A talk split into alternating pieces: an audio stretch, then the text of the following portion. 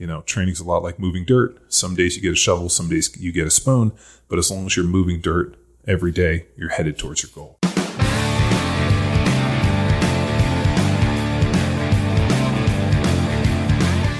Hey everyone, thanks for tuning into Power Athlete Radio, featuring The Crew, where a former pro football player and a D three All-Star use strength and conditioning as an excuse to talk about anything but. Now here's John and Tex. Hey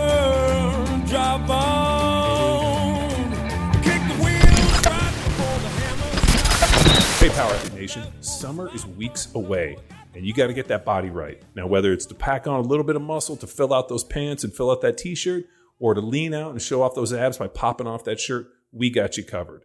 Now, the reason we like to start busting our ass now is so that we have a little bit of margin of error so that you can cut loose and not feel guilty. So what I want you to do is go check out one of Power Athlete's nutrition protocols. We got a leaning, we got a bulking, we got a keto, and we also have a performance protocol for those of you that need a little bit of extra attention or really trying to dial it in so that you look like a million bucks come summer.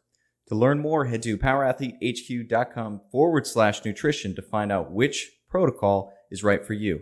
And we're going to give you an extra twenty percent off at checkout with the code EATTHEWEEK. twenty percent? Yeah, that's all caps. E A T T H E W E A K at checkout.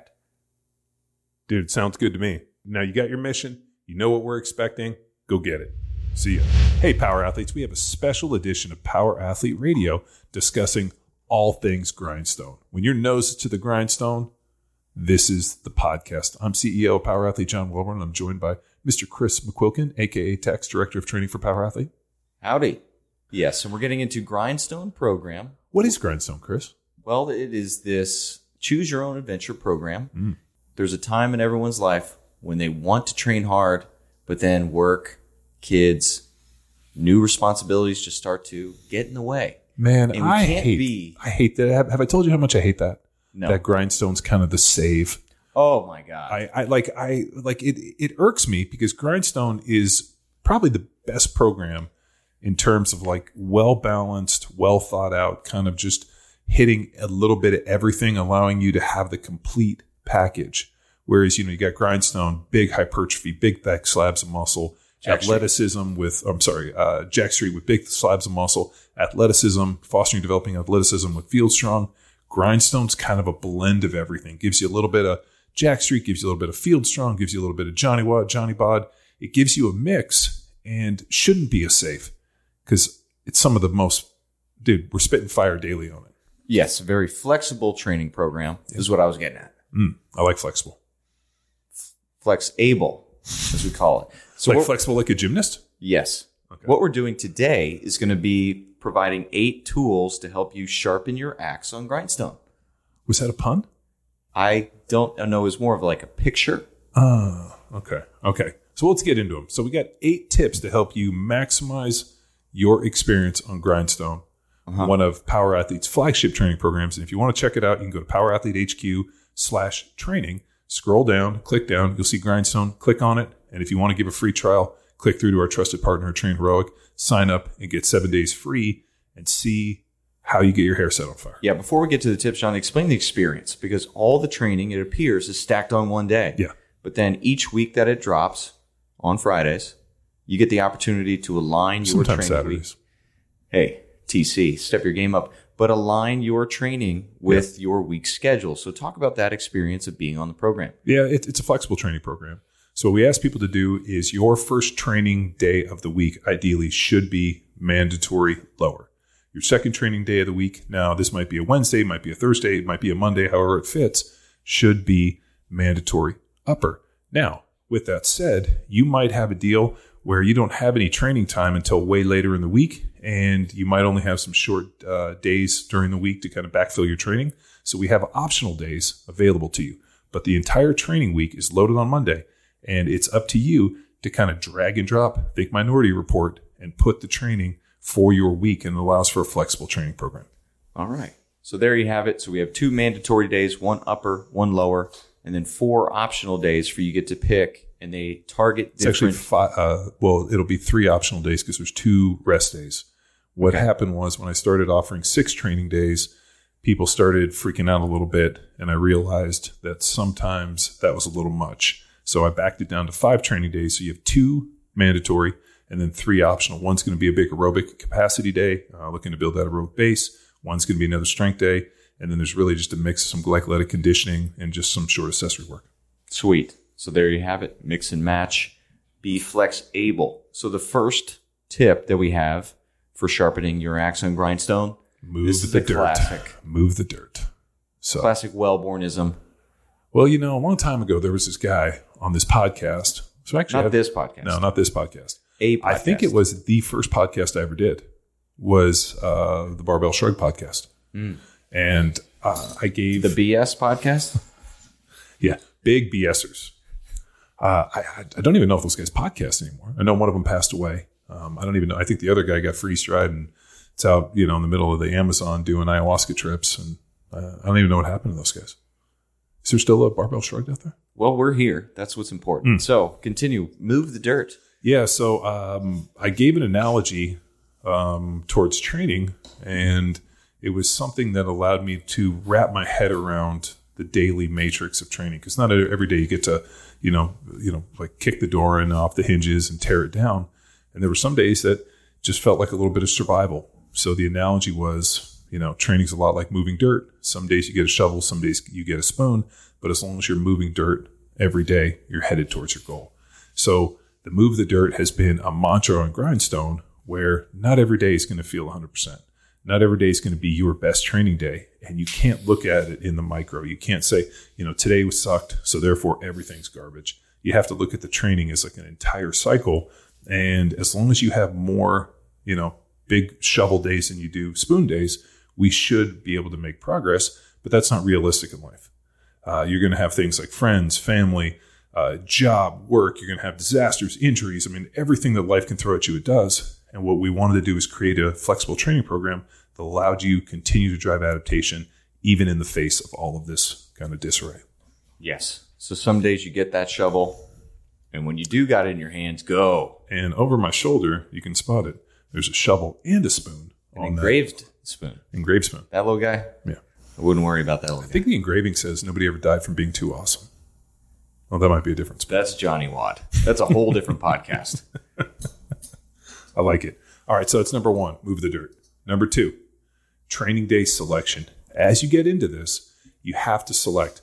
Ideally, I would love for your first two training days to be mandatory upper or lower and upper, but that might not be advantageous. Like for you, and you're like, hey, I know I get Saturday and Sunday off. That's when I have the most time and my best chance to really slay those workouts. Throw those on Saturday and Sunday. And then I want you to backfill with those other three training days during the week. Uh, I really want you to not miss those aerobic capacity days and really focus on building that aerobic base. Uh, the strength is always going to be a real mix. There's going to be some heavier stuff, but there's also going to be some speed, a lot of unilateral, uh, some, you know, classic bodybuilding stuff that we've pulled from Jack Street is going to be on that day. And then I give you a little Johnny Wod with uh, a little bit of glycolytic capacity, like you'd find within the CrossFit football realm. We'll pop in there too. Sweet. So, heavy, hard, and fast. So how you arrange your training, I want you to have a little bit of foresight for the week. I don't want you to do all ad hoc and, you know, jump in there and be like, hey, I'm going to burn it down Monday, but then I'm not going to be able to train for four days and this. I want you to understand your training week, and I want you to plan it accordingly and give yourself the opportunity to be successful. All right. Moving next one is going to be compensatory acceleration. Mm.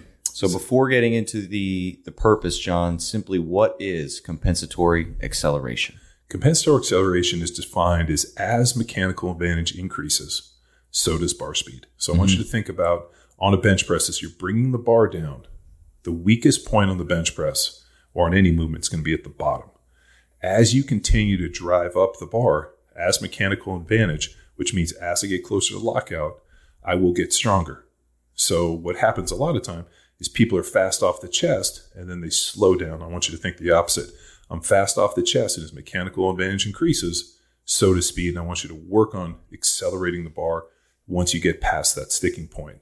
And what happens when you start using compensatory acceleration and you start moving the weights fast and violent, we start, uh, you know, activating, to quote Fred Hatfield, white muscle fibers, but it's it's actually max motor unit recruitment. Mm-hmm. So we start recruiting more muscle, more motor units, and we teach the body how to move fast. And there's a direct correlation between increased compensatory acceleration and strength and speed. Yes, and coordination goes a long way, especially long-term. Our aim, performance for the people, we want people training for a long time, so we're providing quality training. But the more dialed in their, their primal movements, their proficiency, their coordination, also the more it carries over to the fun stuff that they get to do in life. Well, as we age, two things happen. We start losing motor, uh, motor unit recruitment, and we start losing mitochondrial density. So mitochondria is how we get energy uh, through the cells. So uh, to increase mitochondrial density, we need a large aerobic base. That's where that aerobic base training comes in and becomes so paramount in this training. Oh, and, and little note, if you're following Grindstone and you want to repeat a day, like for example, you might not have a ton of time to do some of the other stuff, but you want to give yourself maybe two aerobic days or even three aerobic days. You can always double up on those aerobic days. There's, there's no... Uh, I guess you could say like there's no diminishing returns by doubling or tripling those up. Whereas I wouldn't necessarily recommend, you know, multiple three watts. Yeah, or th- uh, three mandatory lowers in a week. You know, do the mandatory upper, do the mandatory lower, hit the strength, hit this. And if you got some more time, you can always backfill with more aerobic work. Yes. So um, our- but uh, a few things happen. We lose mitochondrial density, uh, increase in mitochondrial density come from a large aerobic base. And then we start losing the ability to recruit motor units and recruit muscle fibers. Compensatory acceleration utilizes that and helps us fight that off. So it becomes, those two principles become paramount in uh, anti-aging in terms of like, you know, I'm not talking about like some weird clinic you go to, but in terms of like fighting off old age, maintaining muscle mass, and continue to be strong and proficient into your thirties and forties. This becomes one of uh, uh, the foundations for it. Yeah. So compensatory acceleration, and each week during the barbell action, and paired with it, there's a targeted day for the, the aerobic work, yeah, for the mitochondria density. How else is aerobic work important for building muscle now? So not just the density of these small mitochondria, but also the muscles that we can see. Um, the uh, aerobic base um, is it kind of has an interesting downstream effect in that, uh, you know, the aerobic work is really good in terms of cardiovascular and building the heart and making sure that the body's pumping blood and moving through. But also we know that uh, people that do a strength training program, especially if they eat in caloric restriction with a high protein diet, and then they use some aerobic work to kind of create a little bit of a caloric deficit, will end up carrying more muscle and less fat than people that don't. And when all of a sudden we start hating, uh, carrying a higher amount of muscle in relation to fat, now we start talking about metabolic flexibility, and now we start just getting people stronger, making people more metabolically flexible, healthier, and just more jacked. Yeah. One note I've heard you say recently, like, why are all these people worried about losing body fat? Why not oh, just building muscle? Yeah, this is a weird one. Um, periodically, and I know Charles uh, probably does the same thing because I know I send him a lot of weird shit on Instagram. But like I kind of get stuck in the wormhole, especially at night. Like I'll, I'll go down and uh, I, I uh, George Bryant. Um, one of the guys in one of the motorcycle ride who's become like a good friend of mine recently. Um, uh, super interesting cat. Hooked me up with these guys called Harpy. And uh, Harpy, I think is what it is. And it's um, it's actually a necklace thing I was telling you about that uh, does P M F. I've seen and, you wear it on your head. Yeah. Well, I got a bigger one now. I can wear it around my neck. Uh, but it's this device. And it's um, as I got on with the guy, what it does is it provides vibration. And they think that it can mimic different effects. And so, you know, they have a calming one, they have like a nighttime one. And so what I'll do is they have one that's like kind of a, an hour before you're supposed to go to sleep. You're supposed to have like an unwind period. So I'll put on my blue blocker, you know, uh, blocking light glasses that I wear when I, I'm on the computer, and I'll just kind of go lay in there and turn on the chili pad and relax a little bit, turn the fan on, and I'll kind of get stuck in the wormhole. And what I'm looking for is kind of like trends. And one of the trends that's become universal now is everybody's so obsessed with this idea of fat loss. You know, we got to lose fat. America's obese. Uh, you know, this is fat, you know, and it's a, whether it be fit teas or this, everything's about fat loss. And I had this weird epiphany where it just looks, and, and actually what it came down to was, uh, you know, seeing a bunch of before and after pics from people doing different contests. Like, you know, we were doing the, you know, Hammer ninety. And as I was going through and looking at like, you know, Ryan Fisher and, you know, Mike Rashid and some of the, you know, Jen Widerstrom and some other people do these contests. And I was kind of looking at their before and afters. And some of the people, when they stripped away the fat, just didn't have enough muscle to make it look good. And I came to the conclusion that instead of fighting everybody to lose fat, what if we just fight to get people to put on more muscle? Because at the end of the day, body fat's just a percentage in relationship to total body weight and muscle. It's amazing where if somebody came in, they'd look better if they lost five or ten pounds of fat, but they'd also look dramatically way more badass if we put on five or ten pounds of muscle. So there's more than one way to like drop your body fat. Either put on more muscle or you just lose fat. And there's nothing to say we can't do both at the same time. But I really think that the majority of the world would be better off if they just put on more muscle, or if they were fighting to, to maintain and gain muscle more so than focused on just being a fucking skinny fat ball of chewed bubblegum. There's a tagline in there somewhere. Next up, more pull-ups. Yep. Now, I was never able to quantify this. And Greg Glassman, for all of his neuroses and whatever, made some really amazing observations. And he did. He said athletes that are able to do more pull-ups are fitter and stronger than athletes that can't. You know, we saw this in the military. Oh, yeah. Big um, time. You know, I mean, you know, the, the U S Army could have just erased the entire A C F T if they had just required pull-ups. And that's what our throwout was. It's hard to do pull-ups with a fat ass. And Greg's deal was when people got more pull-ups, they got more confidence, they got stronger, and everything got better. So I might not program a high amount of pull-ups every single day within Grindstone, but that doesn't mean that you are limited to what I program. I think, and I, I do this um, at least three to four days a week. I'll periodically, if I'm doing any aerobic work, if I'm doing anything, I'll just stop and just do a max set of push-ups. I do it in the shop uh, at least once a day. I'll be like, oh, all right, my goal is to do fifty unbroken or seventy-five unbroken. Remember Rudy Reyes is like, oh, I was terribly out of shape. I could only do seventy-five unbroken pull-up or push-ups. I'm like, oh, Jesus. So um, that's a pretty good indicator of health. People that can do over fifty, and I'd, I'd have to pull the numbers, but there's a correlation with like heart attacks and fitness with how many pull- push-ups you can do cold. If you can lay down and do over fifty, uh, you got like, you know, like your chance of dying of a heart attack is dramatically less than somebody that can do five. So, uh, you know, with the pull-up stuff, if you walk in the gym, I would, every time I walked into the gym, uh, you know, if I'm warming up and doing different stuff, let's say I jump on the assault bike, I want to do a little bit of lacrosse, a little bit of mobility, a little myofascial release, relax your nervous system, jump up and do a, you know, max set of pull-ups, see how many you can get periodically, just kind of throw that into the workouts. So I think, um, you know, I program them at least one, if not two days a week or some variation of, of the vertical pull, but that doesn't mean that you just can't throw them in there. Uh, same thing with more push-ups, uh, which is the next one. Uh, just periodically, if you're sitting around, and I do this all the time, like uh, I jump on the assault bike and I'll do twenty minutes, and then I hook up that, uh, we've been testing that max oxygen machine. And so I'll kind of step away, try to do like a, Uh, one hundred push-ups in as little sets as possible. And I'll do like a set of like fifty, twenty-five, and twenty-five. And then I jump back on and I'll do it for like, you know, seven to ten minutes. Um, uh, you know, if I'm working outside, I mean, I'm not going to do it today. It's one hundred four degrees out. But periodically, I'll just challenge the kids if they're out there, how many push-ups can you do? And we'll just do, you know, push-up contest. And uh, when we were at the lake uh, with Thad's boys, uh, same thing. Like if there's any little boys around, I'll be like, how many push-ups you got? I got five dollars in my pocket, or I got a dollar for every push-up. Every ten push-ups you can get. And I'll just challenge them to it. And then they'll be like, Mister Wilburn, how many can you get? And I'm like, I think I'll get fifty. How many think can I get with you on your back? All right, you can sit on my back and see how many I get. So I think there's some games to be played, especially with your kids, but within yourself to constantly challenge. And what's amazing about push-ups and pull-ups, the only way you get good at them is by practicing them and doing them often. Yeah. And with that being said, the people that have the mindset of, I'm not good at pull-ups. I've never been good at pull-ups. You will never You're be right. good at them. Yeah.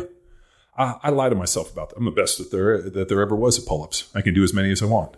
And I think that positive affirmation within yourself, to go back and quote Musashi, uh, and I'm going to butcher the quote, but do not speak ill about yourself, or the warrior within one that will start to believe. And I want to say I totally butchered the quote. It's different, but like it, it's real true. Like, well, yeah, you know, and- if, if you're negatively attacking yourself all the time, at some point, you start to believe. And so I don't need you to be delusional like some of the people that have worked for us. Uh, well, the, the point with pull-ups, it pairs with the standard. And going back to our old seminar, what's our standard for pull-ups? It's not eyes to bar, chest to bar, chin over bar. It's pull up. So even if you have zero pull-ups as your standard, even your effort to go up there, grab the bar, wrap your thumbs around and pull, that's still one. And then you're going to get closer and closer until we have, yes, what we can count as one rep. But we need that effort and need you to try. And then eventually you're going to get closer to that bar. Yep. So, yeah, more push-ups, more pull-ups. And then the next one's going to be trunk. Uh, mm. uh, I might not be as trunk heavy in Grindstone as I am in Jack Street and some of the other programs just because I'm constantly searching on economy of time.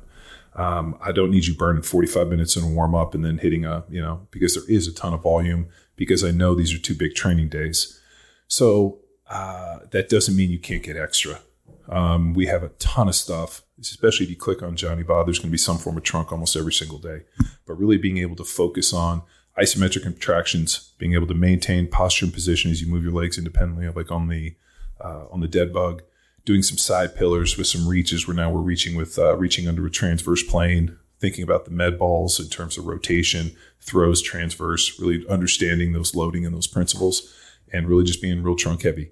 So if you need extra, you can always do extra. Mm-hmm. Yeah. Or commercial times during football season. Yeah. Hey, just get down on those dead buggers and push your kids around. Uh, I do. Uh, I challenge my daughter to dead bugs all the time. They're so good at it. Like, they're so good from gymnastics. They're like, Dad, is this hard? I'm like, for most of the population, it is. Big time. And I tell them all the time, I hope it never gets hard for you. I hope everything stays easy. Like, like uh, watching them sit in the bottom of a squat. Like uh, Jamie can perch like a like a vulture on the back of uh, the couch and can just hang out there in a squatted position, standing on like basically like the balls of her feet, elevated, like active foot, sit in a squatted position and watch T V like that and stay like that for twenty or thirty minutes. It's it, it, gargoyle it, statue. It's unbelievable, not only the level of flexibility, but the ability to control that position in the bottom. And like Kate's like, what do you think? I'm like, I don't know, but I'm so jealous I can't do that. And uh, I don't know. I mean, but that's part of like the kid stuff, man. Like I, I watch them sit on their like, you know, like sit on their knees and sit back, and they can sit in that position forever. And I'm like, God, I cry. My knees would ache within seconds of doing that. Yeah. So more push-ups, more pull-ups, more trunk. And then the last one is sleep. We talked about it on for all the programs. We got a ton of stuff with Doc Parsley. I was one hundred percent wrong about sleep in my twenties. I had this whole notion, I'll sleep when I'm dead. And I burned the candle at both ends. And all of a sudden, when I didn't need, you know, I felt like I could, you know, sleep a couple hours, get up and be at my best. I didn't realize the performance gain of sleep until I really needed it. And all of a sudden in my thirties, what I did in my twenties didn't work. And I really got into understanding that I had to effectively defend and protect my sleep and how valuable it is. And now that I'm in my forties, I really realize it is mm-hmm. after, uh, you know, reading Doctor Matt's book and then also, you know, talking to Parsley and all the, you know, all the stuff we've done with him, understanding the effects in terms of neurological, you know, uh, I mean, you know, the neurological effect, but also neuroplasticity and health and just, you know, starving off Alzheimer's and, and, you know, uh, you know, this, uh, you know, neurological aging that's coming. Sleep is our best defense. So for those of you guys on Grindstone, I want you to safeguard your sleep. I want you to do whatever you can to maximize your sleep. And if you're poorly sleeping, go out, get a sleep study done, figure out if you need a C PAP, maybe a, a mouth guard or whatever it is. But I need you to effectively maximize your sleep. And you know what? Um, if it requires a new bed, a chili pad or whatever it requires to allow you to sleep at your best, do it. It's, I mean, you think, we're going to spend a, a roughly a third of our lives in bed. So, I mean, think about people spend a hell of a lot more in a car than they do on a bed, but you'll actually spend more time in that bed than you will ever in that car. So if you're going to spend some money, throw some dough and get in a nice bed. Mm-hmm. And actually the options for beds are so much better now. I mean, some of like the, the memory foam beds that showed up in a box that we got for our guest room are super comfortable. So like the days of going and buying some big box spring, and although those are kind of over, the technology piece is there in terms of really finding some amazing beds. Real cheap. Yeah. I like this sleep paired with training day selection because then you it puts your attention and focus on what days am I getting the most sleep. That puts me in the best position to hammer those mandatory days? Uh, something I've been doing recently. Um, I started sleeping with all my curtains open. I mean, uh, the, the blinds. What are you, nuts? So it's pretty cool because now when you lay there, all of a sudden, uh, when the sun comes up, I get up. So like, uh, you know, before I would, I would sleep with the shades down, you know, Rob, like make the room as dark. I remember Rob Wolf telling me to make the dark, the room dark as possible. And then the problem was I would, you know, have to wake up with an alarm, which always felt like I was jarred out of sleep. So now what's cool is now that I sleep with the, with the shades up, all of a sudden when I see the light come up and it gets me up, it's like, uh, I'll crack it like anywhere from like six fifteen to six twenty pretty consistently when it comes up. And I actually really enjoy it. I'm up before the sun. How I get up. Hammering away. Well, I don't have to travel as far as you do to go to the gym. Also true. So, I mean, I can get up. Not that I have to travel far. Not that you've, I, my commute is shorter than yours. Correct. And, I mean, it's like, what, like a thirty-second walk? Yeah. Yeah, maybe. ten-minute drive, more yeah, or less. Yeah. And, I mean, well, our uh, U K buddy, it's about lunchtime for him when we're waking mm-hmm. up, so we're hammered. Yeah, I mean, it, it's wild. On the weekends, on Saturdays, I'll get up extra early, and I don't know why. Like, on the weekdays, it's really, it's, I mean, it could be anywhere from five forty-five to six fifteen, but what was wild was that when it was in the winter, when the sun was coming up later, but now that it's summer, I'll start grading up dramatically, but it's nice to wake up with the sun. Like, well, that, that goes back to, like, uh, what was it, my forty-two things. It's better to live like a farmer than it is to live like a bartender. That's for sure. Farmers get up when the when the sun comes up, when the rooster crows. Yeah, what I have started doing is taking the focus calm, getting the meditation just on the porch with the six a.m. sunrise. So you know it's so something it's that's nice. Bullshit. Uh, you know, they always talked about like, you know, when the rooster crows, you always hear it in like the, the country songs. They're like, oh, you know, wake up when the rooster crows. That's not true. The roosters crow all, all damn, the time. Damn, all the damn day, day. All yeah. night. Like the one time I don't hear them is around six a.m. when the sun comes up. I hear those damn things like the rooster, like the, that's gotta be like one of those like country myths. Like, oh, I get up when the rooster crows. I'm like, dude, that thing crows all the time. Well, yeah, it's all those Nashville writers that are not country. They just sound like hicks. Uh, I love listening to a country song where all of a sudden you're like ticking the boxes. You're like, oh, they mentioned a dirt road. They mentioned beer. Uh, they mentioned, uh, you know, like it's just like they have like a checklist on a wall and they're like, okay, these are country things. Well, these are formulas constructed by the record companies to get these people on the radio. It's all bullshit. Mm-hmm. You want real country listened to, Texas country artists. I'll direct our listeners a good way. I want you to follow Corey Morrow. He's actually pals with Pat Green. So Pat Green, he went up, this is Texas terms, mm-hmm. go in Nashville. That's essentially selling out. So Pat Green, he went to Nashville. And Corey Morrow's got a song. It's called Nashville Blues that tells this whole story. What's his name? Corey Morrow. He's cool. From Houston. By far my favorite Texas artist. Uh, the guy who I've kind of, and I I know he's kind of gone a little bit mainstream, is uh, Morgan Wallen. Don't know who that is. He's got that uh, song called Sand in My Boots. Um, he gets a little bit of radio play, but he's actually pretty big. But I'll tell you, the guy who I'm dying to see is Ray Wylie Hubbard. Ray Wylie Hubbard. Oh, sorry. Why, is it Wylie? Yeah, Ray Wylie Hubbard. Yeah. yeah, he plays all the, all around here. And I've been trying to go see him because he's kind of old, but he, he's got some good songs. Yeah. Screw You Were from Texas and that, uh, that other song about the devil, which uh, he gives the best line when the, when he, he has a dream that he basically goes to hell and the devil asks him, he's like, I've been good. And he's like, what about all that uh, whiskey and cocaine? And he's like, well, I never did the cocaine to get high. I just like the way it smelled. I mean, he had some great one-liners in there, and uh, yeah. I've always wanted to see him. But he's... The key yeah. is singer-songwriter. So you're singing the songs that you wrote. So you're saying like Kenny Chesney and what's that other guy that you really love? Uh, Luke Bryant, where you went to his concert and threw your underwear on stage? That was Luke Bryant, right?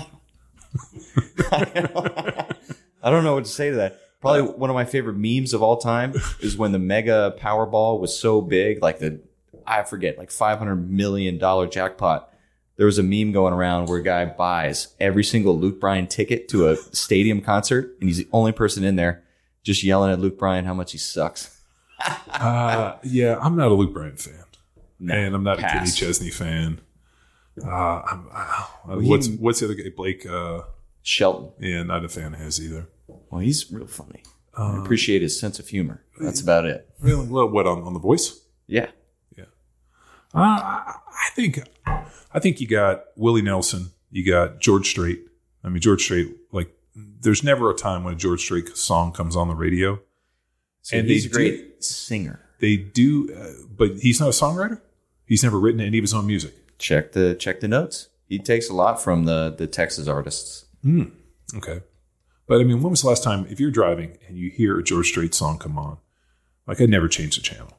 Well, I, I went from a eighty-six truck with no radio to a seventy-eight Benz with probably the worst reception of all time, John. I'm not. That's not happening. Uh, well, uh, there's no way to wire in your, uh, like, Spotify or anything? Well, I took, I've taken the Derek Woodsky approach of I'm just going to drive and sync. Mm. So no podcasts. I thought now, now they're, you know, I'm listening too much to other people's thoughts versus ruminating on what I have to say, John. Mm. I like listening to music. So, oh, there's nothing wrong with that either. And then the other thing is the minute that the kids get in the car, I feel that I have to expose them to as much music that they would not be exposed to. So, like, uh, basically anything that's Metallica, Led Zeppelin, any type of eighties rock, Dude, anything. I, that's great because I get some high school athletes and then at games they play, you know, they play Led Zeppelin and other, like, classic rock. Oh, this kicks. Stuff's terrible. Exactly. So it, showing them the way with music, they're going to get a lot farther faster. So over uh, Memorial Day, uh, my brother, they went to Catalina. Um, with, with a wine mixer? No, Catalina's an island off of the coast, uh, off of L A. Stepbrothers. Oh, I don't know. So they uh, they took their boat over, and they have friends with boats, and they're at the English Beat. They had like an eighties oh, concert right. over there. So uh, my brother went and uh, took my niece and nephew, and they had a great time. And uh, they ended up running into Richard Blade, who I don't know if you know who Richard Blade is. He was the guy on like K-Rock. Uh, like when we were kids, Richard Blade, he had he's like an English dude who was always the, the, the D J. So they run into Richard Blade. So my brother sends me a picture with like Al and her friend and Richard Blade, and then sent me a clip because Richard Blade has a show on Sirius, I think, where like he's like, oh, I met this great family, and totally like wishes Al a happy birthday, which was pretty cool. But Al's big into eighties music. Good for her. Yeah. So he was like, uh, he even said, he's like, it's pretty rare to come across kids that are big into this eighties music, and hopefully my kids are. Well, wrapping this up, John, these are some excellent tips for music and yeah, getting the most. Uh, if you're interested, Power Athlete has a Spotify channel, and if you want to tag in on my own personal Spotify channel, it's real easy to find. All you got to look for is "Talk to Me, Johnny," is what my uh, playlist and what my profile, and it's public, so you can click on, you can see what I'm listening to, and more importantly, some of my playlists. But I've also designed a ton of the playlists that are on Power Athlete. So if you search Power Athlete, you'll see our Spotify. We got a playlist. And if for each guest, for each guest, and I'll just periodically put them in. And so, I mean, if you're into, you know, a bunch of heavy metal stuff and maybe some, uh, uh, some, uh, some country music, I do have a little bit of house and a little bit of trance, a little bit of Tiesto and some of the stuff like in there. Um, as I find myself quite often, if there's nothing good on the radio, I just listen to like either house or trance music and uh, B P M, some of the. Those, uh, the rave music. Yeah, yeah. Yeah, Tex is like, is this move? Is this music from a rave? I'm like, how do you know? You've never been to a rave. I saw one on T V. Uh, Blade. Yeah, the Blood Rave. All right. Well, to get a seven-day free trial of Grindstone, head to PowerAthleteHQ.com slash Grindstone. And then to hear John's vampire rave story, stay tuned to Power Athlete Radio and the episodes to come. Or subscribe. Yeah, yeah, hit subscribe, or you can call in on our hotline okay. at nine two nine, four six four, four six four. Zero. nine two nine, ing, ing. Zero. And ask to hear stories about the uh, vampires. Or send Tex a picture. He Don't likes them. Do that. All right. Thanks for tuning in. See ya. Now it's time for you to empower your performance. Head to PowerAthleteHQ.com backslash training to choose from a number of programs to meet your specific performance goals.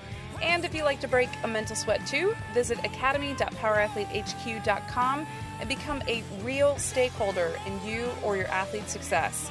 Until next time, bye!